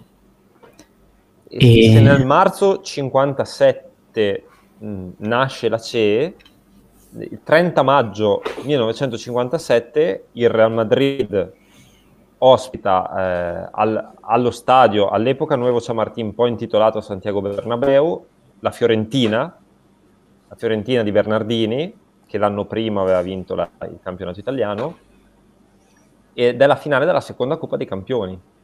Quindi a, a distanza eh, di, pochi, di due mesi, eh, due tra, eh, ecco due tra, tra, gli eventi centrali di questa nostra puntata. è una partita che il Real Madrid ovviamente vince, la Fiorentina accusa il, il miedo scenico dei 125.000 del, dello stadio di Madrid, ma la Fiorentina regge eh, la partita proprio, regge nel primo tempo, poi nel, nel, nella ripresa c'è un rigore molto dubbio. Eh, Vittorio Pozzo, eh, CT dall'Italia che aveva vinto i mondiali nel 34-38, inviato quel giorno al Bernabeu, scrisse che era un rigore irregolare nato da un sospetto fuori gioco non rilevato precedentemente dall'arbitro. Quel rigore però poi lo trasforma proprio di Stefano e Gento nel finale segna il definitivo 2-0. Parentesi, curiosità, Gento è l'unico giocatore della storia ad aver vinto sei Coppe dei Campioni, recordman eh, assoluto. Quella gara doveva disputarsi in orario serale perché il Real Madrid aveva anche inaugurato da poco un nuovo impianto di illuminazione. Abbiamo visto prima l'importanza degli impianti di illuminazione artificiale qui le fonti un po' eh, sono contrastanti, però sembra che la Fiorentina, non abituata a giocare eh, sotto le luci e i riflettori alla sera, chiese eh, esplicitamente di anticipare il fischio d'inizio alle 16.30, quindi praticamente una corrida. Ci sono video eh, di quella giornata, immaginate un stadio in pieno centro di Madrid eh, una folla oceanica che confluisce verso l'impianto già dal primo pomeriggio, un caldo tremendo perché a Madrid a fine maggio fa già molto caldo, è la seconda apoteosi del, del Real Madrid e a fine gara sai chi consegna la Coppa uh, dei Campioni al capitano del Real Madrid, Miguel Munoz? No. Francisco Franco. Proprio... A quel punto inizia a, ca- a, cavalcare, eh, a cavalcare le vittorie del Real Madrid.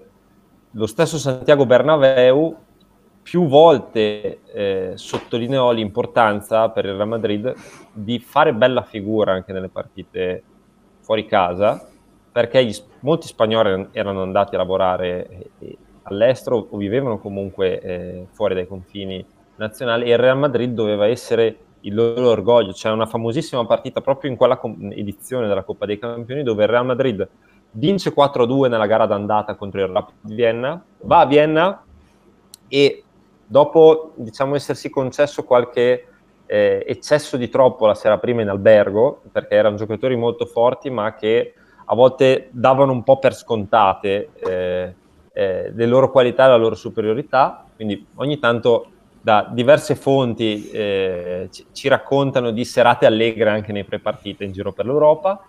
Fine primo tempo sotto 3-0 il Real Madrid contro il Rapid Vienna, quindi rischia di essere eliminato. Quei tre gol tra l'altro li realizza Ernst Appel, che poi è stato uno dei più grandi e influenti allenatori della storia del calcio. A fine primo tempo eh, una delle, delle santiaghine, le chiamavano, le strigliate del, del presidente e giocatori, Bernabeu... Mh, arriva nello spogliatoio e urla aquí hay algunos señores que en vez de venir a jugar al fútbol lo han hecho para a una verbena. Piensen que no solo están representando el Real Madrid, sino España, ese grupo de españoles que trabajan fuera de su patria y que se enorgullecerán de los triunfos de un equipo hispano. Quindi gli dice qui ci sono alcuni signori che invece di venire a giocare credono di essere venuti a fare una festa e dimenticano che devono eh, anche inorgogli- inorgoglire i tanti spagnoli eh, all'estero, in quel caso a Vienna in Austria. Il Real Madrid poi con un gol di Stefano pareggia nel computo dei gol tra andata e ritorno e poi sembra con qualche tangente ottiene di giocare eh, la bella delle, dell'andata e ritorno proprio ancora a Madrid dove si impone e avanza. Erano comunque eh, anche a livello organizzativo una Coppa dei Campioni un po' grezza perché, mh, per esempio, accadde che la Fiorentina nel percorso verso la finale contro gli svedesi del Norrköping, eh, squadra scandinava, giocò all'andata a Firenze, poi al ritorno, visto che nevicava parecchio in Svezia, eh, decise, decisero di giocare a Roma anche il ritorno, quindi cose oggi abbastanza in, eh, inimmaginabili, però eh, dobbiamo anche considerare che in quelle prime edizioni c'erano sì squadre di super professionisti, ultracampioni, non sempre professionali, ma super campioni come il Real Madrid, come le stesse squadre italiane, c'erano anche squadre eh, dilettantistiche eh, che, che, partecipavano. Mm, spesso le fini- partite nei primi turni finivano 12 a 0, 10 a 0 quando la, la super squadra spagnola trovava eh certo. il, la squadra lussemburghese eh, ma anche in Nord Europa molte federazioni erano ancora legate al concetto ottocentesco del, dello sport dilettantistico, quindi che i giocatori non dovessero percepire dei veri stipendi, ma solo dei rimborsi per, per giocare a calcio. Curiosità finale, quella partita Real Madrid-Fiorentina mh, viene seguita allo stadio, per dire i nuovi eh, le nuove possibilità di scambio di comunicazione negli anni 50, c'è anche un inviato per una radio venezuelana. E abbastanza curioso. Eh sì, cioè con i mezzi dell'epoca il Venezuela era veramente agli radio, antipodi. Un radiocronista venezuelano a bordo campo che racconta eh, in diretta per Caracas la gara. E, ehm, l- l'arbitro invece un olandese, Horn, eh, che mh, assegna questo rigore molto discutibile al Real Madrid, rivedendo le immagini, il fallo su Matteos inizia probabilmente fuori dall'area, quindi eh, col VAR non sarebbe stato assegnato. Si parla spesso poi della sudditanza degli arbitri nei confronti del Real Madrid a livello europeo. L'arbitro Horn. Horn in inglese cosa vuol dire? In inglese vuol dire corna. Corna, quindi immagina i tifosi della Fiorentina. Posso immaginare. Come poteva essere qualificato dopo... Come cornuto, suppongo. Esatto, esatto, con tutto il rispetto comunque per un, un arbitro che ha diretto una finale di una competizione continentale.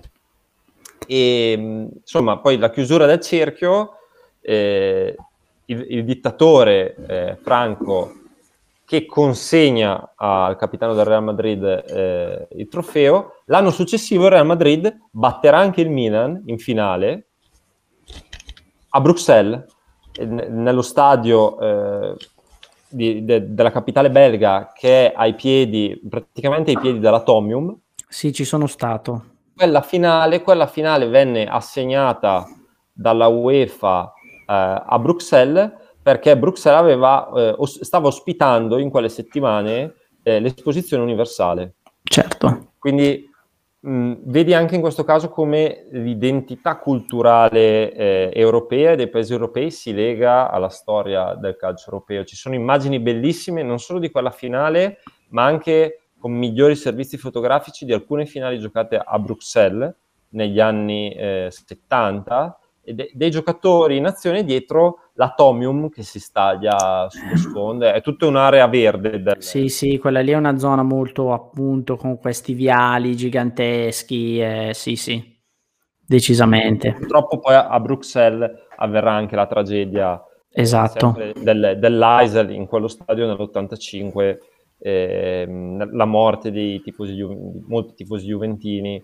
in occasione della finale col Liverpool. Sempre questa è un'altra storia legata alla Coppa dei Campioni. Ne parleremo.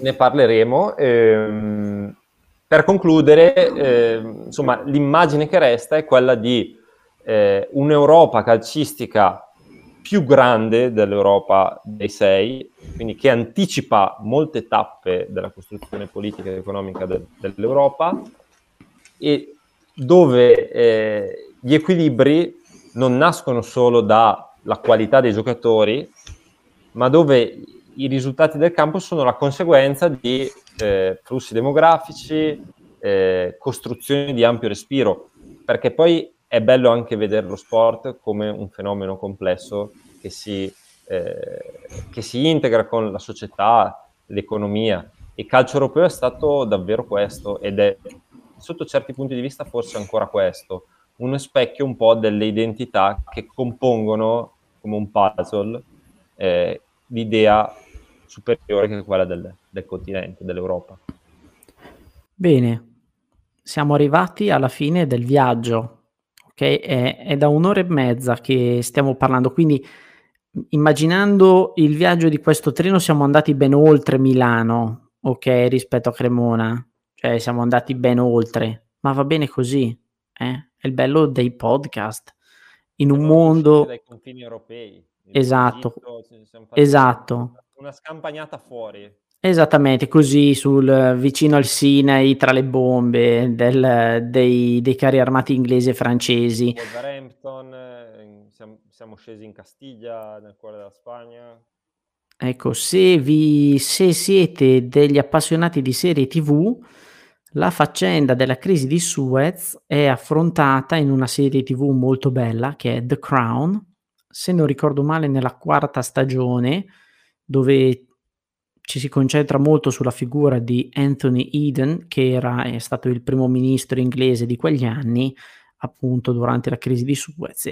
Viene spiegata abbastanza bene, oltre al fatto che è una serie TV fatta molto bene, recitata molto bene, quindi vi consiglio a prescindere di, di recuperarla. Allora, un'ultima cosa, mm, noi ringraziamo a coloro che ci hanno seguito fino a questo momento e dove ci potete trovare due cose, voglio dire. Innanzitutto, eh, vi chiedo, se ovviamente questa puntata vi è piaciuta, di condividerla sui vostri social, perché eh, non è la classica frase detta così, ma se soprattutto state seguendo da Spotify, per esempio, ehm, diciamo che condividerla sui social aiuta, ok? Cioè n- non ci sono altri modi per far risaltare questo nostro prodotto, quindi condividerla sui social, fare una storia, eh, soprattutto poi parlarne con gli amici, eh, è un modo concreto per aiutarci. E dato che stiamo parlando di social, se ci volete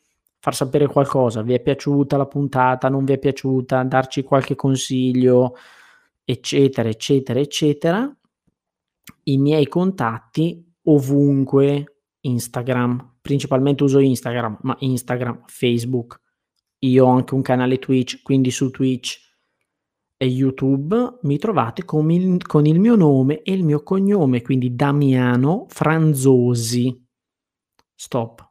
Se mi cercate, comunque vi, lascio po- vi lasciamo poi i link ai nostri social in descrizione. Scritto Facebook, LinkedIn, Twitter. Perfetto. Vuoi aggiungere qualcosa? Un messaggio ai nostri ascoltatori?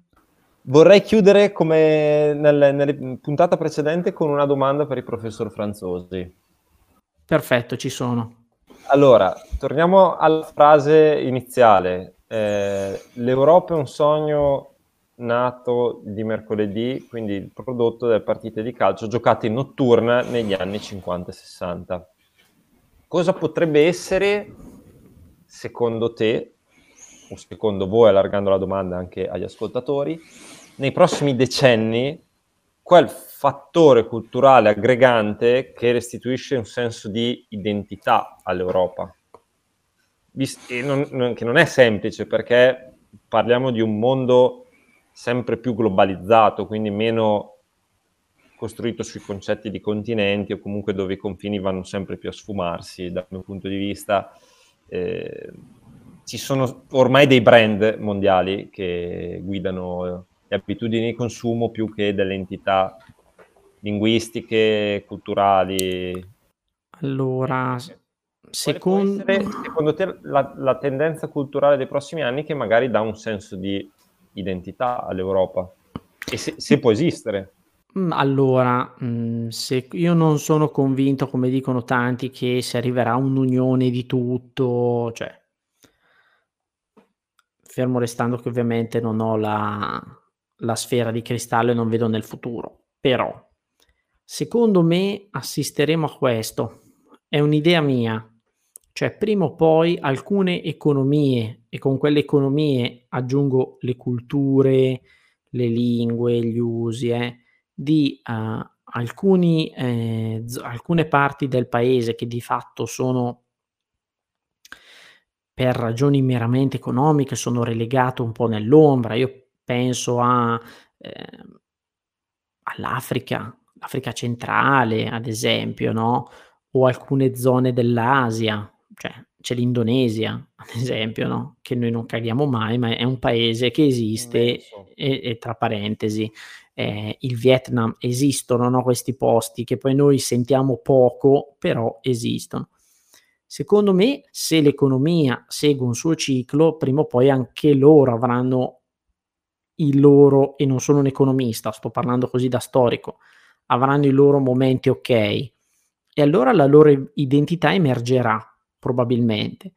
E magari noi in contrapposizione, ma attenzione, non una contrapposizione eh, negativa, no? il noi contro loro. Eh, forse contrapposizione non è il termine corretto, però eh, diciamo mettendoci a paragone, magari inizieremo a sentirci un pochino più europei. Cioè io mi sento già europeo, d'accordo? perché tanto anche di fatto, cioè, gli italiani sono il mix di, tanti, di tante popolazioni europee che si sono trovate su questo fantastico stivale.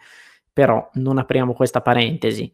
Eh, secondo me lì nascerà un po' questo senso, o lì oppure eh, nel caso in cui il nostro tradizionale alleato, ovvero gli Stati Uniti, dovessero eh, fare una politica is- isolazionista. Cioè nel caso venissero a mancare un po' quelle potenze che eh, ci, eh,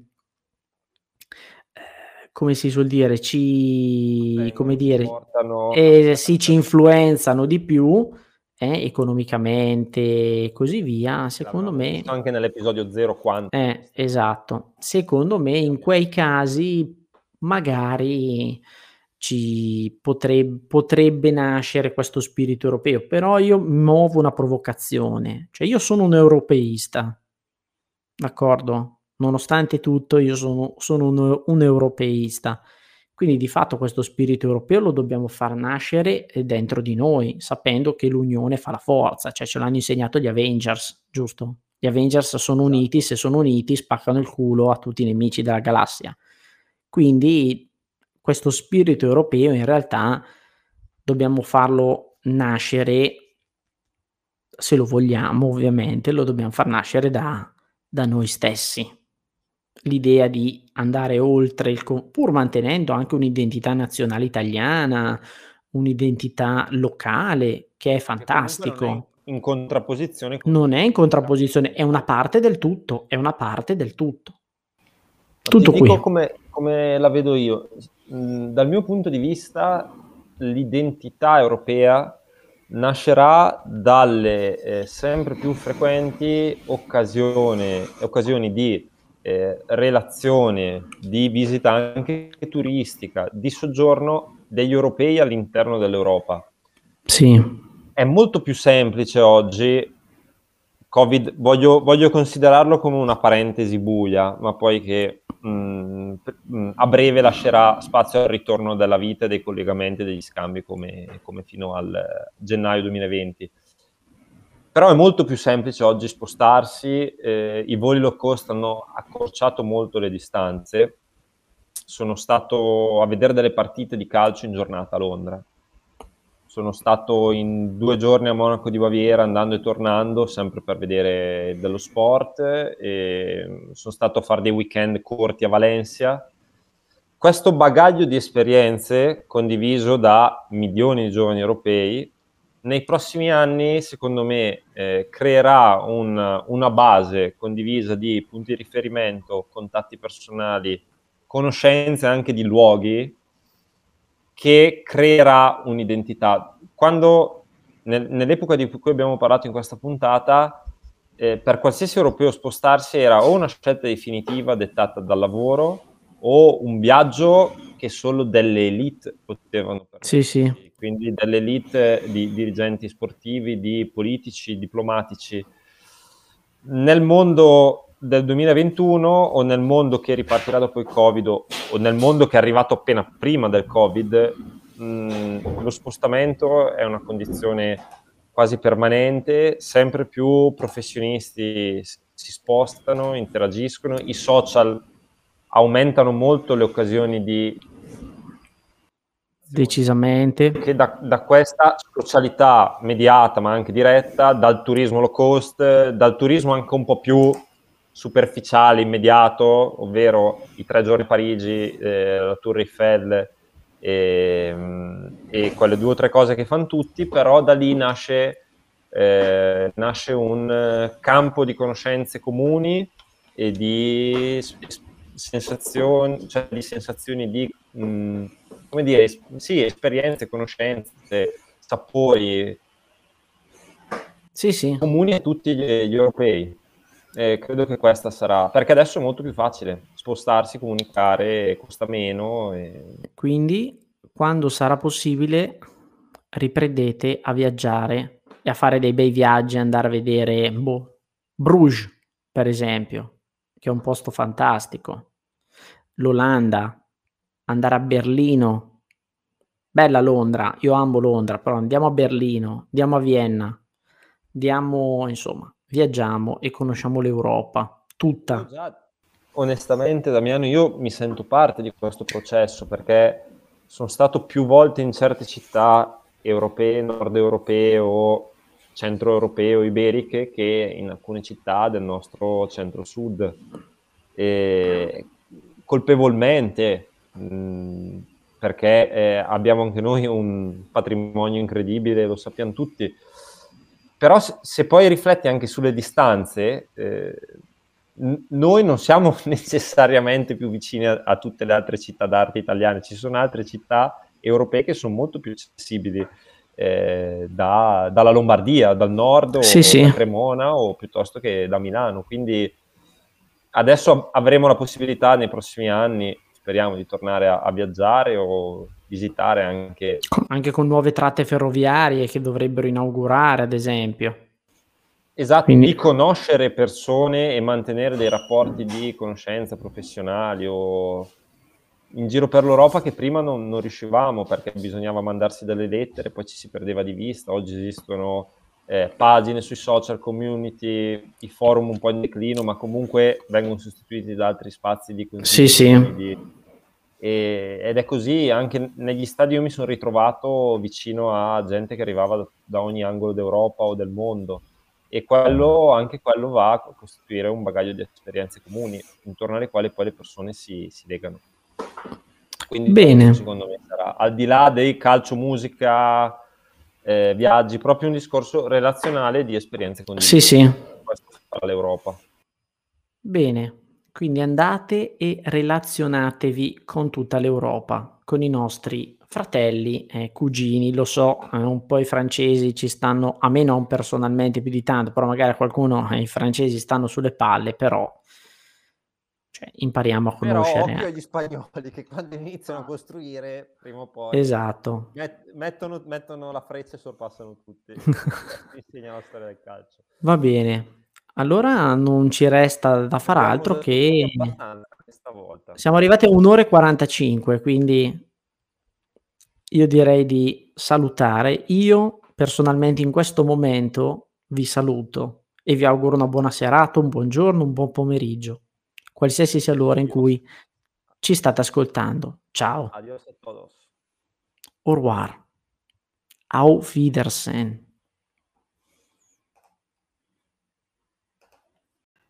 Avete appena ascoltato The Commuters, un podcast scritto, prodotto e condotto da Damiano Franzosi e Gianluca Corbani. Vi ringraziamo per l'ascolto. A presto!